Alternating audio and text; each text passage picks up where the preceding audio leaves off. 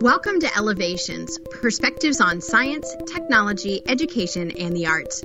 I'm Amy Reynolds. We're talking today with Dr. Gretchen Hoak, an assistant professor in the School of Media and Journalism at Kent State University.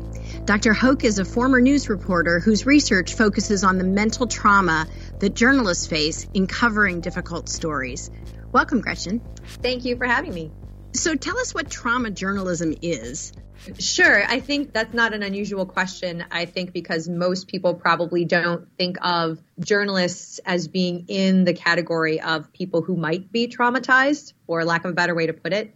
So, what I do and what I try to do with my work is really illuminate people to the idea that journalists can be traumatized by the stories that they cover even though the sort of um, reputation or the idea of what a journalist is kind of includes this idea that journalists are, you know, detached and just observers of the news and therefore don't feel any emotion related to what they're covering the real fact is is that they absolutely do feel emotion related to what they cover. For example, I spoke with a young photographer who worked for a TV station in Houston during Hurricane Harvey, and she was very inexperienced. This was her first job. And for the most part, she had been covering sports and, and features and, and, lighter news. So she was sent out to get video of a home where someone had passed away, someone who had stayed because of the, or stayed during the flooding. So when she got there, she was getting video, and unbeknownst to her, they had not yet removed this woman's body from the house. So as she's getting video, she sees them pull the body from the home. And according to her, she just completely kind of disconnected, disassociated, stopped in her tracks, uh, couldn't believe what she was seeing because she had never seen a body before so she was shaking and um, and began to you know really not be able to to control herself so she ran back to the car burst into tears and um, fortunately was encouraged to come back to her station where she had a, lot of coworkers who were um, very caring and they did a lot to try to help her talk about what she saw, talk about what she was feeling. And um, when I spoke to her several weeks after this incident had happened, she was still seeing that, still dreaming about it, still getting, um, you know, a quick heartbeat when she was, you know, thinking about it, still having trouble sort of shaking that particular moment.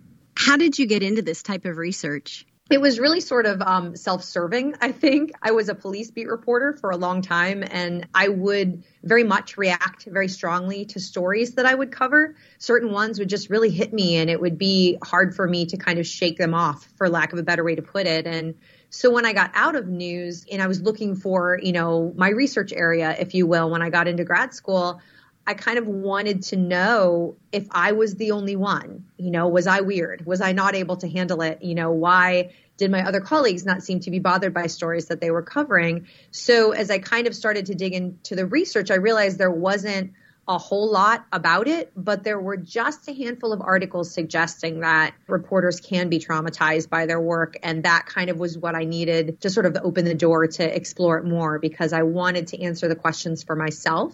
And then as I got more into it and became more passionate about it, it became my goal to answer those questions for everyone and, and sort of spread awareness. So it started as a wanting to know if I was unusual in some way and blossomed into more of a hey look this is a, a, thing. And everyone in the news industry needs to understand you know the impact that working in news has on journalists.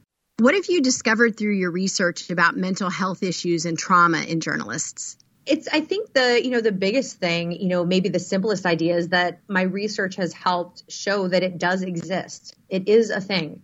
And i think that is actually no small feat considering the culture of news work in this country, especially. So just being able to contribute to the dialogue that is now happening in newsrooms across the country that is saying, hey, wait, our journalists can be impacted has been, you know, really gratifying from my end.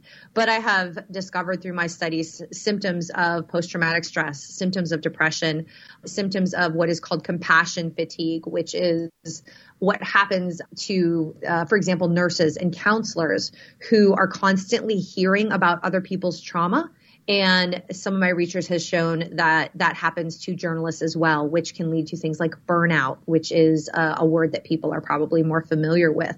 I've discovered that interviewing, you know, traumatized survivors of perhaps disasters, car wrecks, you know, those those terrible things that can happen that are news, that tends to be the most traumatizing thing for journalists. That's the hardest to get over and also the thing that they appear to be least prepared for in terms of emotional impact. So you can't necessarily prevent yourself from having some sort of psychological or emotional reaction to a traumatic incident. But the more you know about it, that can sort of lessen your, your symptoms and maybe mitigate some of those and help you recover faster. And what my research has shown is that journalists don't really know anything about that. They don't know how they can be affected by their work. They don't know how to recognize the symptoms. And so when they are repeatedly interviewing people who are having the worst moments of their life, they're feeling about that and they don't know what to do. And then those symptoms last and they get worse because they aren't treated, for lack of a better way to put it. Are there ways that news organizations, family, friends, peers could support individuals who are dealing with these kinds of issues? Absolutely. And I think that's something that me and, and the other folks who research in this field really focus on is trying to include recommendations for news managers, especially uh, trying to get them to understand that when there are incredibly tough stories that are being covered, for example, um, you know, uh, a mass shooting, you know, something or a, t- a disaster of some sort, obviously those are kind of the, the things that stick out as saying, oh, well, you know, yeah, our, our journalists may be affected by this. Maybe we should have some counselors or maybe we should make sure they have resources. But what we try to do, researchers in this field, try to show that don't just pop up counselors or, or offer up the possibility, the response needs to be more structured. They need to be aware of the symptoms that journalists can exhibit when they are starting to experience traumatic stress from their work.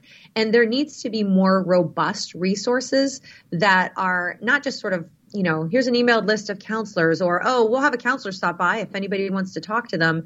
They need to be more robust and structured than that so that it becomes an acceptable thing for journalists to use those resources. Because one of the biggest things that happens in newsrooms is there is this stigma still that you shouldn't admit that you are impacted by your work because maybe that means you can't handle your work and maybe that means you shouldn't be here.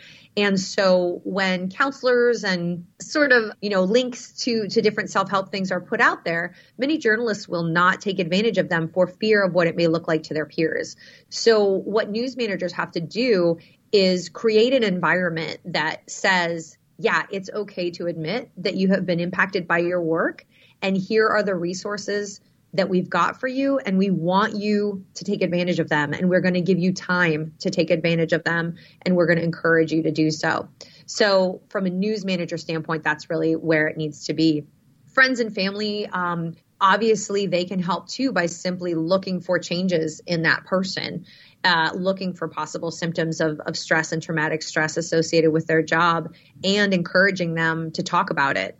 One of the things that a lot of journalistic research shows is that journalists actually really do like to talk to other journalists about their experiences and about what they're feeling, but they usually do that outside of the newsroom.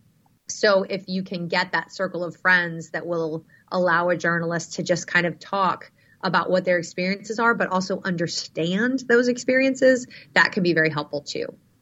I would imagine acknowledging this is even important in the journalism education process, right? For student journalists to make folks who are moving into a potential career in journalism aware of this too, right? It's not just for the professionals, but also those hoping to move into journalism. Oh, absolutely. And that's something that's also kind of tricky because you a lot of times the journalism education field thinks that oh this is something that they will learn on the job. But then the job says oh that that'll be something they'll learn in journalism school. So each side is sort of believing the other side is teaching it but in fact no one is teaching it. And so the trick becomes working it into journalistic curriculum in a way that is meaningful and in a way that will at least a little bit prepare those students who are serious about journalism for getting into the field.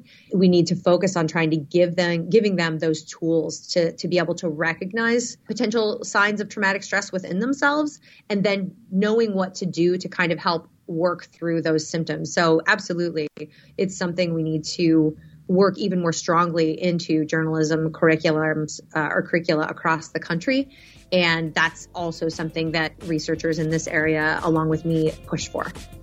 This is such important work. Thanks so much for sharing it with us today. Oh, thank you for the opportunity. We've been speaking with Dr. Gretchen Hoak, an assistant professor in the School of Media and Journalism at Kent State University. Elevations is produced by Joe Gunderman and John Nungesser. I'm Amy Reynolds, Dean of Kent State's College of Communication and Information. Join us every Saturday morning on 89.7 and hear this and past interviews at wksu.org slash elevations.